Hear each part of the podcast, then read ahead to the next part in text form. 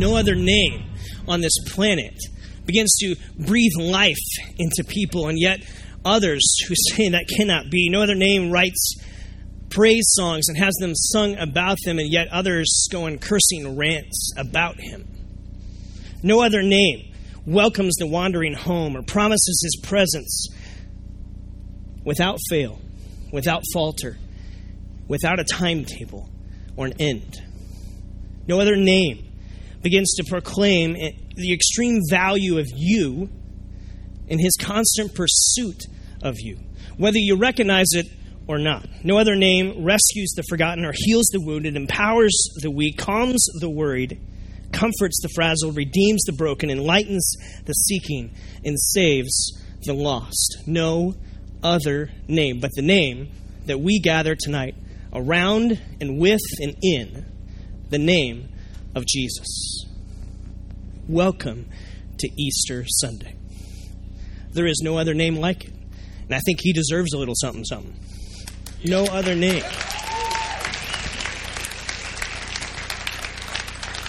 Now, for some of you, uh, I want to welcome you to Element City Church. I'm Jack. I'm one of the pastors here. And I know for, for you, maybe you took someone up on a deal and you said, Look, we'll go to dinner. If you treat, I'll go to church. It's fine. Uh, and maybe you're here, and I think it's awesome that you're here. I really do. I think it's cool that you would own your spiritual journey enough to the place that you would even investigate. Because maybe you're sitting here feeling like, okay, okay, that the songs were cool. That guy could jump really high, and it was awesome. And just there was stuff, and maybe I'll be able to dance like that in heaven. I don't know if I believe in heaven. I'm not sure. Um, and, and there's all these thoughts or feelings. Maybe you feel like you're like one of those guys. You ever been to those uh, the tables that you see out in the corner uh, in Vegas or out in, in New York City? It's the people with the cards, right? And they say, watch closely, right? And they keep moving the cards around, and you're supposed to follow the card, right? And you know that it's a sleight of hand trick, and yet sometimes when it comes to the resurrection, you're kind of like, well, isn't that a sleight of hand trick? I mean, wasn't this religion thing just something that was launched a long time ago by people who thought they had it together? But really, I know history and I know some of the things, and maybe that's you, and, and, and that's okay. We want to be a church where you don't have to you don't have to believe everything in order to belong and be a part of. In fact, we want to have room for you to investigate and to search out and to think and consider for yourself. Now, for many of us, we've done that searching. We've kind of sought out in our own way, and, and maybe even in our own place. We kind of t- we gather today and we, we say, "Hey, you know, this this is my faith foundation. This is what this encourages me. There's there stirs something in me." And tonight, I hope that as we look at the resurrection and we culminate what we've been looking at. We've been kind of walking our way through the Gospel of Mark. And Mark has this incredible, he's kind of like the Cliff Notes version of the Gospels, okay? Everything is fast paced, hard hitting. There's like very few words in Mark. And so tonight, as we look at this resurrection story from his vantage point of what he wrote, and this is really Peter writing back in first person, using Mark as the scribe, and he's writing these things down so that we might know. I, I pray that maybe you would keep an open mind. For some of you, this is going to just kind of ensure your faith and kind of build on that foundation. For others of you, I hope that just you'd give space to maybe consider that maybe this Resurrection Sunday has something of merit and weight to it. See, the proclamation of what happened at Easter is the pivotal point in all of history. It's not as well known as the Christmas story, because we say that, we recite that, we hear that in the songs, and Yet, often, if you're not part of a church, you really don't hear the story. And so that's where I'd love to go tonight, is Mark 16, as we wrap up this No Other Name series and kind of put an end to the Gospel of Mark. So if you have a Bible, you're welcome to go to that. If you don't and you have a smartphone, you can actually go to YouVersion and you can follow along with my notes and all the scripture passages, and some of my thoughts are in there. And refer back to that at any time. And, and uh, I know it's a bit warm. We're working on that. And so just fan your neighbor if they start to faint. Um, that would be cool. So let's look at Mark chapter 16. And here's what I want us to see. We're just going to read through this. You'll see some of these verses up here. When the Sabbath was over, Mary Magdalene, Mary the mother of James, and Salome brought spices that they might go and anoint Jesus' body. This is like burial rituals, okay? This is like you would anoint the body for the whole decaying process, okay? So it's kind of like embalming as we think about that uh, in our day. They were going to do that. Very early in the first day of the week, just after sunrise, they were on their way to the tomb and they asked each other, Whoa, there's that big rock. How are we going to move that rock away from the entrance? But when they looked up and saw that the stone, this very large stone, had already been rolled away, they entered the tomb. And they saw a young man dressed in white robes sitting on the right side, and they were alarmed. I mean, have you ever walked into walked into a grave and seen someone sitting there? Like sitting, not laying, sitting there. I, I haven't done that. I think that would alarm me. Uh, don't be alarmed. That's going to be the best line ever. Don't freak out. He said, You are looking for Jesus the Nazarene. It's interesting that he puts that tag because he's wanting to refer to the humanity of Jesus. You're looking for Jesus, the guy who's a Nazarene, right? You're looking for him who was crucified, right? Well, he, he's risen. He is not here. See the place where they laid him. But you go and tell the disciples and Peter that he is going ahead of you into Galilee, and there you will see him just as he told you. Mark 9, Mark 10, Mark 14. Remember, Mark is very concise with his words, but in three different places in Mark, he's already recorded Jesus saying, I'm going to go to Jerusalem, I'm going to be killed, and on the third day, I'm coming back. Check it. They've forgotten this. You'll go see him. Trembling and bewildered, the women went out and fled from the tomb. They said nothing to anyone because they were afraid. Fascinating. What that would have been like to walk into that moment, right? And to see a guy sitting there, an angel who delivers this message Hey, you're looking for Jesus. He ain't here. He's risen, just like he said he would. You, you go tell the disciples and Peter that he's going to go ahead to Galilee and meet you there. And they leave. Now, it seems like a really strange way to end a book, doesn't it? They leave trembling, fearful about telling anybody. And that's the end. Now, some of you might look and go, well, wait a minute, my Bible has more. And that's true, you do. It's actually in the second century, some other scholars, some other writers begin to try to add an alternative ending to that that is biblical and is put in there, but that's not originally how it ended. It ended with bewilderment, confusion. Is this really happening? What? You, I don't, I don't get it. And that's how the book closes. Strange way to end a book, right? But as you've seen through the whole Gospel of Mark, Mark's strange. Peter, in his account, is kind of strange in how he ends this because this whole thing is so crazy, isn't it? I mean, if we just look at it from a humanities standpoint, and we just look at it rationally, it doesn't make sense. Two plus two does not equal four in this particular thing. One of the unique aspects of Christianity, when compared to any other faith or religious movement, is that it traces its origin back to one moment on one particular day. Islam isn't like that. Judaism isn't even like that. Atheism isn't like that.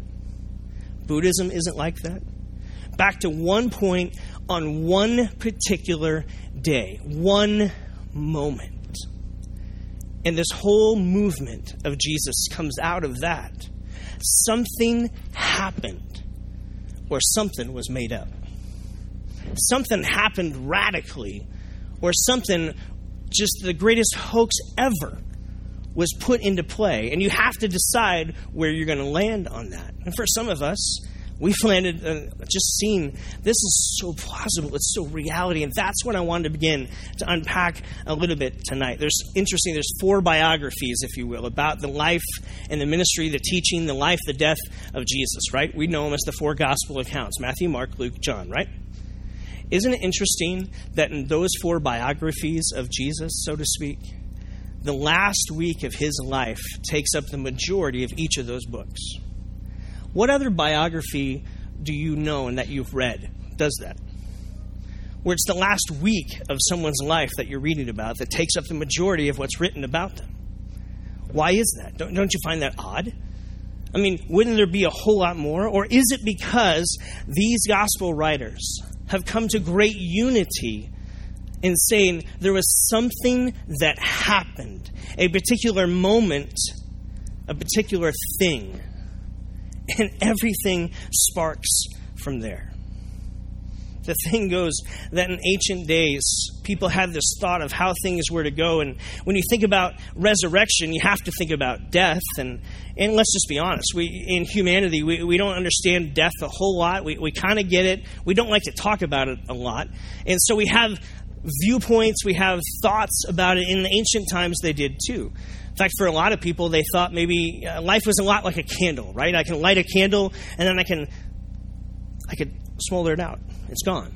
And maybe life is like that, and it's just you exist for a while and then it's gone. Others thought, well, it's very cyclical. There's this reincarnation, they might call it. They might talk about this cyclical kind of life that you just fade away and then you fade back in as something different. And maybe that's what they began to put their minds around. Others had this thought that there was this underworld, right? where you would go. And uh, many people refer to that as Hades. And so you would die and your, your spirit would go there and you, wouldn't, you couldn't go back to the world that you knew, but you didn't kind of die, you just kind of existed. And were there. And, and that was the vantage point of a lot of people until you have to understand when those women walked out of that tomb, the reason for bewilderment, the reason for confusion, the reason that you would probably feel the same way is that there was a thought that they knew. See, the Jewish people were the first people on the planet who began to talk about life and life having meaning and life actually having a decision points in them and life actually having a destination where history was moving somewhere it didn't just exist cyclically. It didn't just kind of happen to be, or it didn't just, you were there for a while and then gone. They actually began to enter this idea of resurrection and to have that there was a destination, history, life, your life was moving somewhere, and there had points to it. And so that was the backdrop. And that's what I want us to see a little bit tonight is the backdrop understanding of what they would have understood in that moment. And maybe for you to begin to see some plausible proofs about the resurrection. Because it matters. And no other name claims it. It's fascinating to begin to think through they begin to look at this idea of resurrection, begin to see that nobody in history other than Israel had begun to say and point to this thing. Jesus shows up and he begins to break the rules. He teaches like other rabbis because he was a rabbi, but what he said and how he spoke and what he talked about was so radically different, it confused people. It caught them off guard. Jesus taught every single time, and it, it kind of eschewed people in a way. It, it troubled them. It made them think because it wasn't what they knew, and it wasn't maybe the scope of what they began to understand. They began to see that maybe this idea of resurrection, see what they believed, was that the world was a messed up place. Anyone in agreement with that? They believed the world was a messed up place, and it was so messed up that humanity couldn't fix it. And yet there was a God who created it all. And one day, one day, at the end of time, he would set the record right. And he would forgive people. And he would work in bringing restoration.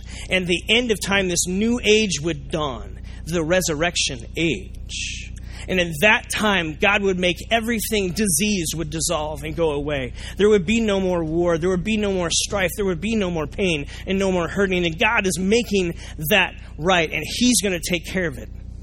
And so, what you have to understand is when the when the women walked into this tomb, this empty tomb, they walked out going, "This is, I think, good news. I think true news." But I'm not quite sure. Because everything I've ever thought about life and how things are going to go, that this age we're living in is this age, and one day in the coming age, God will make it all right. And resurrection would happen all at once. it was a team deal. See, for, for one person to be resurrected, only one, would be similar to us saying, you know, hey, this year the Diamondbacks are doing so well, aren't they? It's so awesome. I bet they're going to win the World Series. But I think it would be me who would say, no, it'd be like this. It'd be like, you know, Paul Goldschmidt, the first baseman? He's going to win the World Series. The rest of the Diamondbacks aren't. Just him. And all of you, if you have any understanding about baseball, would go, that's stupid. You're dumb. That can't happen. That's an individual thing, and that is a team sport, right? Resurrection in the Jewish mind was a team sport. It happens all at once. Everybody gets it. And Jesus shows up and he begins teaching and begins talking and begins living out, and all of a sudden, this twist comes. See, Jesus was the rabbi who was going to overthrow Rome because they were oppressing us. That's actually what was oppressing me, right? And Jesus began to say, No, no, there's some deeper things going on. There's some oppression going on in the inside of your heart and on the inside of your life that maybe no one else sees. And I've come to deal with that. No, no, Jesus, you're a military leader. You're going to overthrow Rome. You're going to free us. And you're going to usher in this new age where everything's going to be right and God's people are going to be resurrected and we are going to be made right and the world is going to be made right. And that's how it's going to be. And Jesus, three times Mark 9, Mark 10, Mark 14. Guys, this is what's going to happen. This is what's going to happen. And no wonder we find these disciples disillusioned, discouraged, disappointed. Why? Because their leader, the one that was going to usher in this whole new age for everyone and for the people of God, is gone. Think about it. See, messianic uh, leaders, people who said, I'm a Messiah, they had been a dime a dozen in the first century. In fact, there was many people who would rise up and say, "Hey, hey, I'm it. Follow me." And then Rome, being Rome, would crucify them because you're Rome and you're not, and we want to make sure that you know we're Rome and you're not. And so we're going to squash that. And the whole movement of that person would dissolve, right? And so if your Messiah that you're following is killed, much like many have already been, well, what do you do? You have two choices. Either you dissolve the movement or you look for a different person, right? That's your choices. That's the options that are before you until one particular day, moment in history, where some women walk into an empty tomb, and later we see Peter and John go into this empty tomb. And a new story begins to get written. And it's confusing at first. Because resurrection was supposed to be a team deal. And Jesus is saying, no, no, no. It will be a team deal, but we're going about it a different way. It's one person at a time. I start. I'm first. And if you follow me, if you trust me, then you get to join in that parade too. You get to be a part of that. See, what they understood, the picture we get in all four Gospels, is that we find the followers of Jesus who are disheartened, dismayed, disappointed, dispirited and then suddenly they weren't. Don't you find that fascinating? Here's guys who've spent three years of their life. Here's women who have been around this whole Jesus movement for three years. And everything ends. And then a day later, everything changes for them. And every movement, Messiah oriented before that, the Messiah dies and the movement dissolves. Because here's what people understood See, back in that day, sometimes I think in our culture we think, well, they were gullible, right? I mean, they didn't have science on their side. So they, they didn't understand. Maybe this was just a, you know, they, they had warm fuzzies about Jesus, right? And they just kind of talked about that a little bit. And those warm fuzzies kind of built and grew, and it's kind of like a snowball going downhill. And suddenly people started thinking, well, maybe, maybe he really did come back. And then that just kind of snowballed even more. And then soon it just became this, this phenomenon that people talked about, right?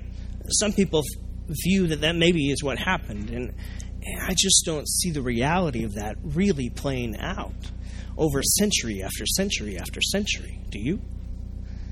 Or did something really happen? See, C.S. Lewis calls the idea of that this, this former generation is just dumb, they're kind of gullible, they're kind of stupid. He calls this chronological snobbery. That would be thinking that people way back then were just dumb. They're, they're not. You're like them. You're not dumb. You're smart, right? Look at your neighbor. Say, You're smart. I believe that. Okay? Ancient people were not just dumb, they understood that dead tends to stay dead. It reminds me of the woman who's looking out of her house window, right? And she sees her German shepherd grabbing this rabbit and just shaking it like crazy. And she realizes it's the neighbor's rabbit. And they don't get along very well. And so she takes a broom and she kind of, you know, pokes at the dog and drops the rabbit and she looks and it's dead and she feels horrible that her dog has killed this neighbor that they don't get along with. And so she brings it in, she washes it in the sink, gets the hair dryer, blows the hair back, kind of combs it a little bit, props it up a little bit, sneaks over into the neighbor's yard and props it up into the cage, right? And then sneaks back over. And about an hour later, she hears her neighbor yelling, Oh, the rabbit! Oh! And she goes, Oh, neighbor, what, what happened? And the neighbor says, Our rabbit died two weeks ago. We buried it, and now it's back.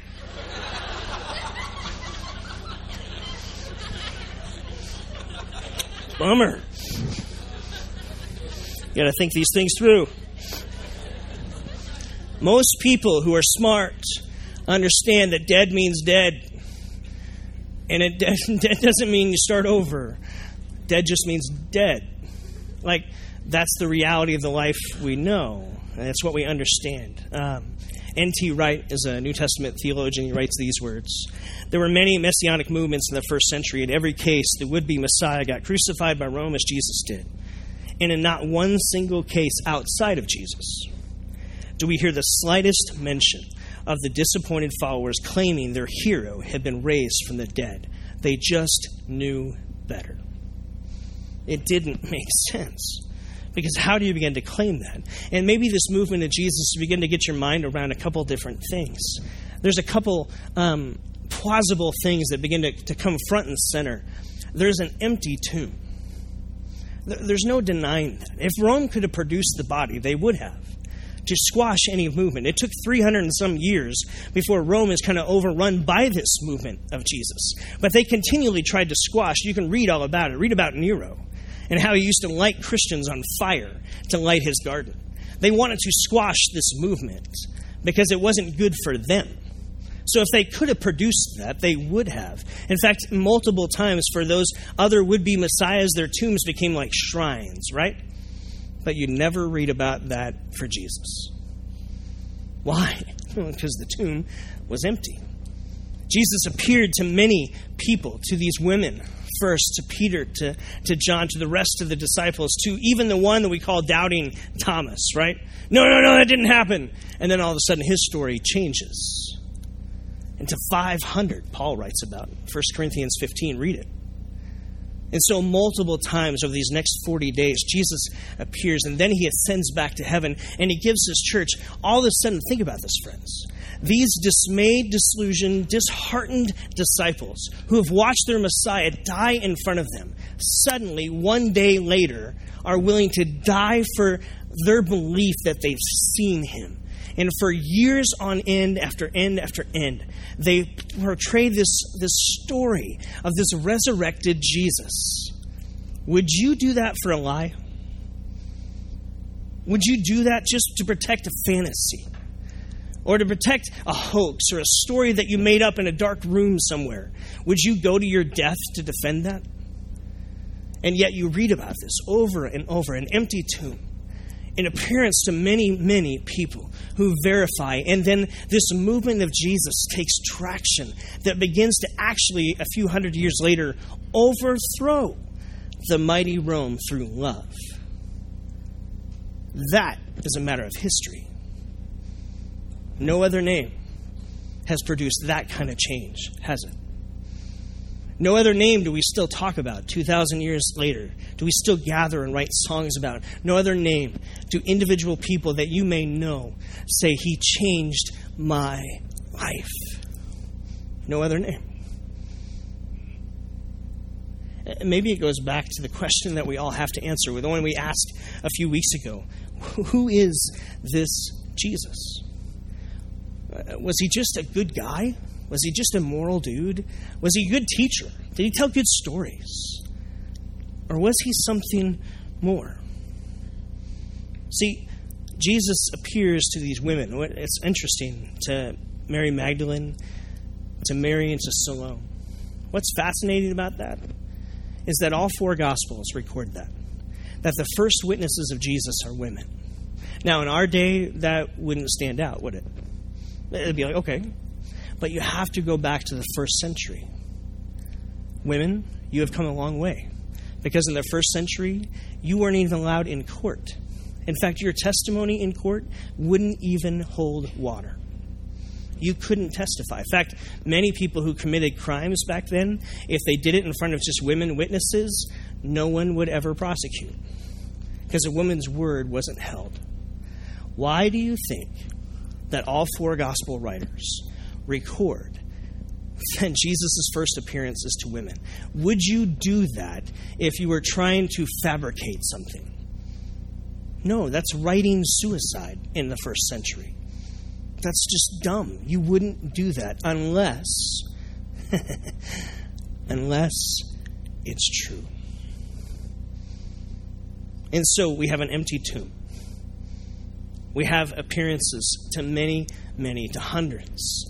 We have a radical change from disheartened disciples one day who think everything is in demise to suddenly willing to go to their death to defend what they have seen, what they have heard, what they have watched, who they've touched, and who's touched them and changed their life.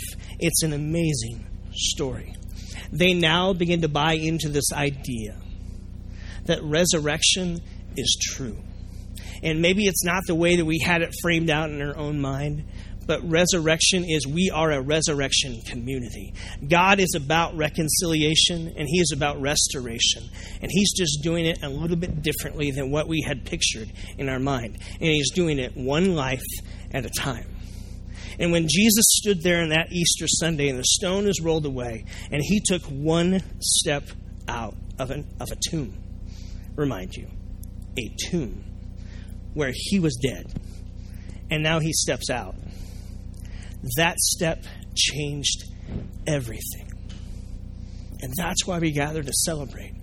And that's why we invite people to consider who is this Jesus? Just a good teacher? Just a good moral guy? Or is he something more? Can, can you begin to build a faith foundation, not on a religiosity pursuit or this idea of how good I have to be, or maybe we can begin to build a faith foundation on the Savior who stepped out of an empty tomb and said, You're worth my pursuit. And I love you. And I forgive you. Come on home. I've made it possible for you to have life with God. Follow me. That's what Jesus begins to say to these early followers. He begins to say to them, You are a resurrection community. And wherever you go now, you are bringing my restoration, my reconciliation to the world around you. See, church is not a gathering of people in a building. Church is people stepping forward, one step at a time, into the community around them and saying, There is a hope available to you. There is reconciliation available. There is a hope that you don't have to quit because you have a Savior who never quit on you. Here's the fascinating part, my favorite part of this whole story in Mark 16. You go tell the disciples, and two words, you have a pen, underline this. You go tell the disciples and Peter. Friends, oh, get this. Who's Peter? He's the one writing this right? What did Peter do? Oh, Jesus, I know you're talking about this crucifixion stuff. I don't like that. Peter, get behind me. You're thinking about your plans and not God's plans. Jesus, if everyone else leaves you, I will never leave you. I will die for you. Rooster crows three times. Where's Peter? He's denied him three times, and he's fleeing and weeping. He's denied his Savior. And the angel shows up day. Hey, hey, hey, you're looking for Jesus? Hey, he's not here. He's not here. He's risen just like he said. You go tell the disciples, hey, and Peter.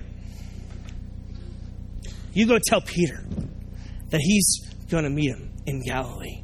Because, friends, we follow a Savior who steps forward into your life and into your mess, into your denials, into your mess ups, into your uh, backstabbing in a way. And He says, Look, whoa, whoa, whoa. This isn't about performance, this is about faith. Do you trust me or do you not? And when you're with me, I'm with you. And even when you walk away from me, I'm with you.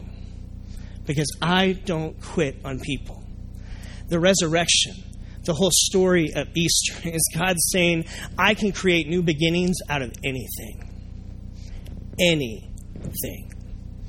You may be sitting here going, Jack, you don't know my story. You don't know you don't know the tomb I'm in. This relationship, I can't fix it, and I don't get it, and I don't know how to make it better, and it's my tomb, and it's closing in around me. And I'm going to tell you, you hang in there. I follow a Jesus who says your story isn't done and isn't finished being written. And he can write new beginnings out of what you seem and, call the greatest ending that you've ever faced in life. You may be facing something that you're carrying, a health issue. You may be facing a challenge that's looming in front of you. And I'm here to tell you I follow a Jesus who stepped forward out of what seemed to be the end and says to you, He can create a new beginning out of anything that you're facing. And you are not alone. Romans 8. Who can separate us from the love of God? Not even death.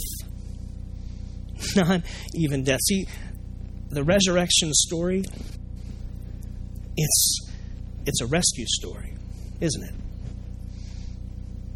We don't need self help, we need a Savior. We need someone who can reach down and grab us right where we're at, where we need reminded me of a story this week. I was thinking back to my young fatherhood days as I took my son to the community pool. How many of you have kids or nieces, nephews? You've done this. You go to the community pool and it's the jackpot, right? You're the only one there. Woo! That's awesome, right? It's exciting. You don't have to deal with people or deal with stuff, right? So you're there with your kids or nieces and nephew, and you're there at the community pool, and, and I'm there with Taylor, and he's about three, maybe four years old. We've got the swimmies off. We're just kind of chilling uh, outside of the pool, and all of a sudden I turn my back, right? And I hear little feet running. But see, I've had the conversation. You don't run around the pool. You may drown and die. Don't. I don't want that. You don't drown, right? Maybe as parents or as aunts and uncles, you've had the conversation around the pool. You should. Uh, maybe I went a little bit overboard with the death thing and just trying to, I was trying to strike fear, okay? I'm trying to strike fear because I know the dangers of a pool. And all of a sudden I turn my back and I, and I hear a splash. And I'm going, hey, whoa, we, this is jackpot. We are here alone. I am not in the pool. I turn around. In a matter of seconds, this plays out. I run up to the edge of the pool and I see my son at the bottom stared at me, his eyes as big as plates. And I jump in, I grab him, I pull him out, and then he starts yelling, I'm drowning! I'm drowning! I'm like, dude, dude, dude, dude. You are not drowning. Okay, don't have the neighbors come out here. You are nowhere near drowning at all. In fact, you are so far from drowning. Let's not even talk to mom about this story, okay? It's just you are you are so far from drowning, okay? Um, because what mom doesn't need to maybe get the story about all this is that your dad was looking over you and you are never out of his attention and you are never out of his sight. And this rescue story is all about how strong the dad is. Easter is all about how strong our Heavenly Father is.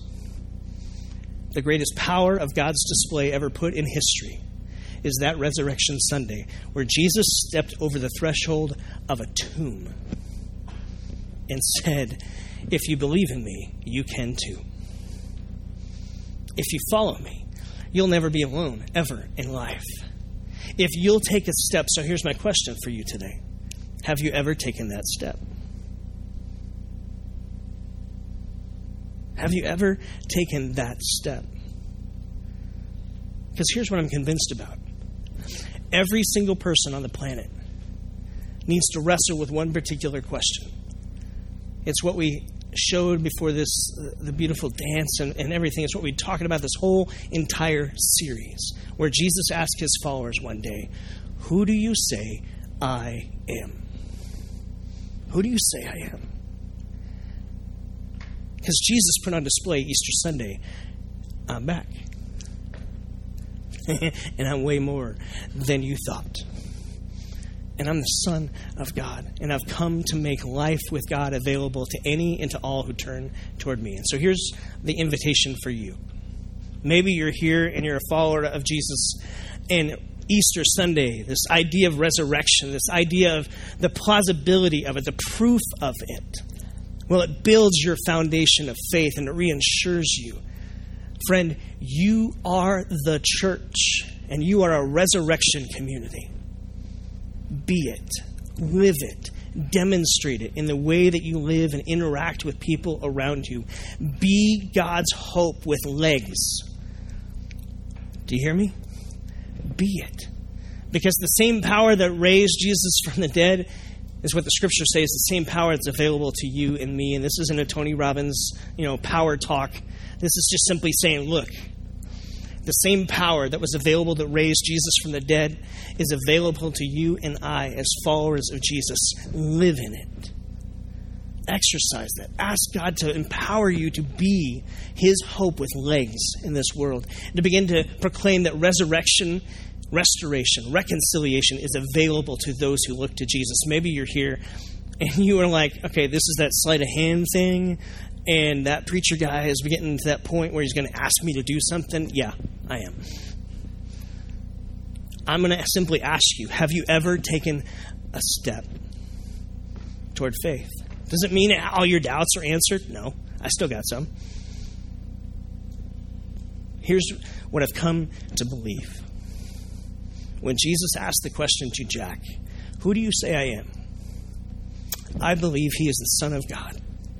And I believe that He has come to make the world right. And that started with me. And He's changed my life. And I can't imagine living life without Him because I have no hope without Him. I know me. I know me. And I know I don't need self help plan. I need a Savior who's strong enough to pull me out and lead me forward. Romans 10 9 says, If you confess with your mouth that Jesus is Lord and believe in your heart that God raised him from the dead, you will be saved. Period.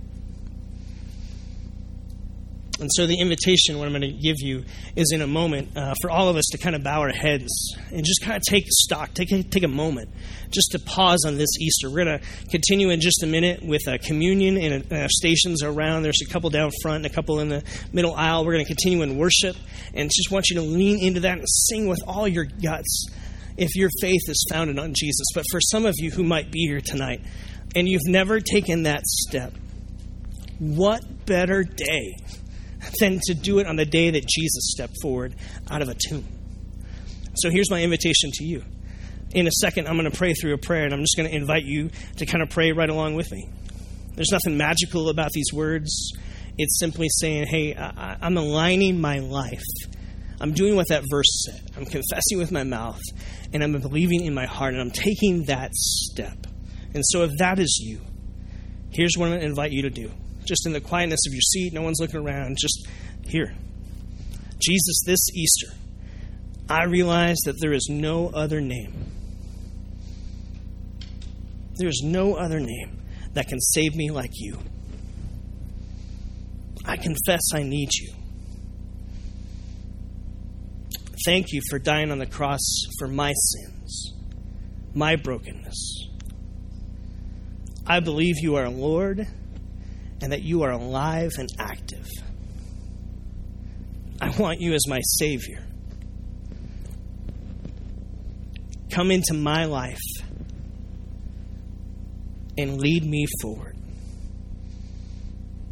Thank you for saving me.